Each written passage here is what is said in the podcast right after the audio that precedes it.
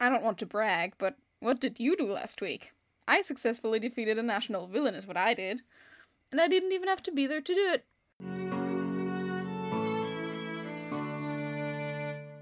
That's right, I did it. Okay, fine, mostly Martin did it, but you can't imagine the relief of not having condemned my sister to death. It's. it's invigorating, really. So, as you might be able to imagine, the laser gun I gave Minimizer, that is, sold to Minimizer for several thousand euros, didn't kill Stargirl. It put him in a coma, though, which sucks for him, I suppose, but seeing as nothing I did would have caused that, it's probably what Martin had in mind when designing the weapon, which explains pretty much everything. Minimizer, electricity based negator.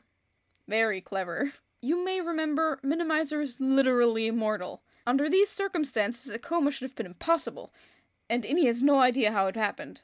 But apparently, Minimizer went looking for a very public confrontation with Stargirl. He got Sinister Smith to publicly call her out on his behalf. Sinister did his thing, hacked all the TVs in a 10 mile radius, and gave this sinister announcement that if Stargirl didn't show on Clayton Square at high noon, he actually said high noon. Sometimes I think Sinister is just a huge nerd on a power trip. On Monday, a bunch of people would die. So, of course, overachiever Audrey showed up in full getup and with two dozen Innie guards at her back. Which is smart and all, but in this case it was mostly hilarious because they ended up waiting three hours. Minimizer didn't show. They have live footage of 24 guards and a superheroine waiting for three hours. I realize this is serious, it's just. the imagery. They found Minimizer unconscious in an empty apartment a few hours later. He gave the gun a test run before the big confrontation. He had a target painted on the wall and everything. But one shot, and he was out. The gun, fried. If I knew more about your previous achievements, Martin, I'd really have to say you outdid yourself. it feels good to have that off my chest. The weekend was rough. Now that all that trouble's over. Who am I kidding? I've got other things to worry about. That thing I mentioned last week that wasn't going to be a problem in the case of me losing the last shred of sanity because I'd inadvertently caused my own sister's untimely demise. Well, now that I won't be moving into a mental institution, it's more of a problem again. Turns out that this flat, this awesome, epic, amazing flat, has some kind of special contract that requires two tenants. Don't ask me how it works, it makes no sense as far as I'm concerned, but I found this rule in Martin's accounting stuff, and it explains why he's been living with a roommate despite being able to afford it by himself easily. I guess it's also a good cover for an evil genius or something. The thing is, I'm suddenly in an acute need of a new roommate because apparently, in three months, someone's going to come check if there are actually two people living here. Martin might have been an expert at this, but me? I don't think I can juggle college, getting through Martin's extensive knowledge, getting Gordon caught, and pretending everything is all right in front of a total stranger. Or worse, my sister. Yes, despite the superheroine and evil genius conflict, I was considering asking my sister to move in. I was just about to as well, but then she. Oh well, this is anticlimactic, but she told me she's Stargirl. She finally admitted to being a superheroine on Wednesday, was it? We were hanging out together, you know, after the whole high noon. She took a bit more time off. Innie's busy trying to figure out what happened to the immortal that's in a coma now. And the other villains haven't been active since then either. Everyone's kind of baffled with, you know, one of the most constant threats suddenly gone. Wow. Anyway, she was on edge waiting for a call, and when it finally came, she got all excited, and then she sat me down for a serious talk. There was no need to fake being nervous. For all I knew, she had figured out all of my craziness. But she just started into this long speech how she was recruited to Innie about a year ago because she had a special potential, the DNA parts needed to bond with the super serum. Apparently, she was found because her birth parents were randomly discovered to have the necessary genes to create a child with potential, and the government was able to track her down through adoption papers. I didn't have to feign surprise either. I wasn't expecting this so soon, but apparently she really, really pushed hard to get the permission to tell me.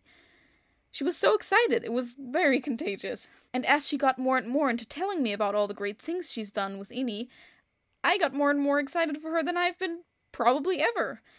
I spent so much time being afraid for her safety, which I'm still very concerned, but her excitement made it so easy to forget. And if it makes her happy, also glass houses and all, I'm the one slowly coming to the realization that I really like being an evil genius, so there's that. So I guess I'm now officially in the know. And with that, I also know that her flat is INI sponsored and guarded, aka she can't really move.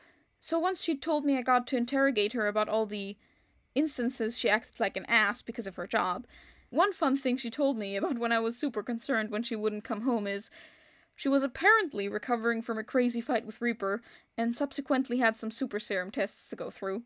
Super boring, especially when she doesn't get to text fun stuff at me. She was specifically instructed just to placiate me, and she feels really bad about it. But I've forgiven her for that. It was kind of silly. anyway, the funny bit. Her friend, the one I email spammed, Sam, got seriously fed up with me to a point where he considered just setting up an automatic reply for my mails. At this point, I might have messed up. I said, So he's tech support, right? And Audrey went a little pale. Apparently, that's something I wasn't supposed to know. I promised never to tell anyone, of course, especially since she told me that INI would come for me if I ever did, which seems shady now that I think about it. She stayed a bit flustered about me figuring out that Sam is tech. But the fun bit is that Sam, aka tech support, from what Audrey's told him about me, apparently thought I was incredibly stupid for not realizing my sister is Stargirl. This made me a bit flustered because I did figure it out, but for different reasons than I should have, according to him, so there's that. Apparently, he thought it was hilarious how I could honestly think Audrey was a scientist with how little Audrey actually knows about science. But I never paid attention to that stuff then. I mean, I would now that I kind of get it, and thinking back, yeah, she never did talk about science much. But that wasn't what I was focused on. Sam still thinks I'm dumb and annoying, so I've got meeting him to look forward to. I don't know if I'd get along with Tech, but he can't be any worse than the other men in my life. Gordon. He is one confused human. I also considered him as a future roommate, at least a pretend one, maybe. But he's now turned from holding back to straight up desperate.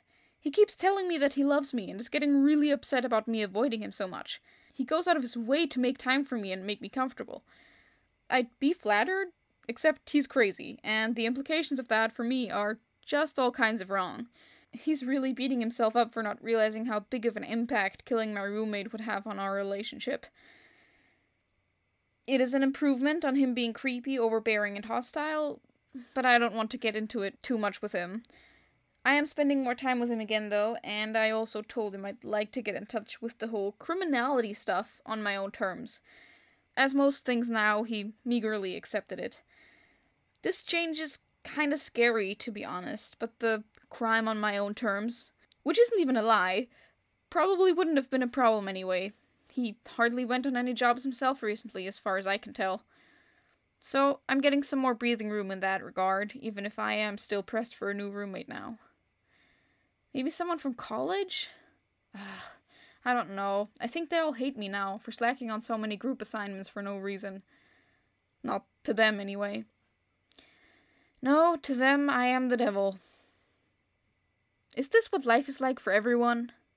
Or at least all villains? It can't be, right?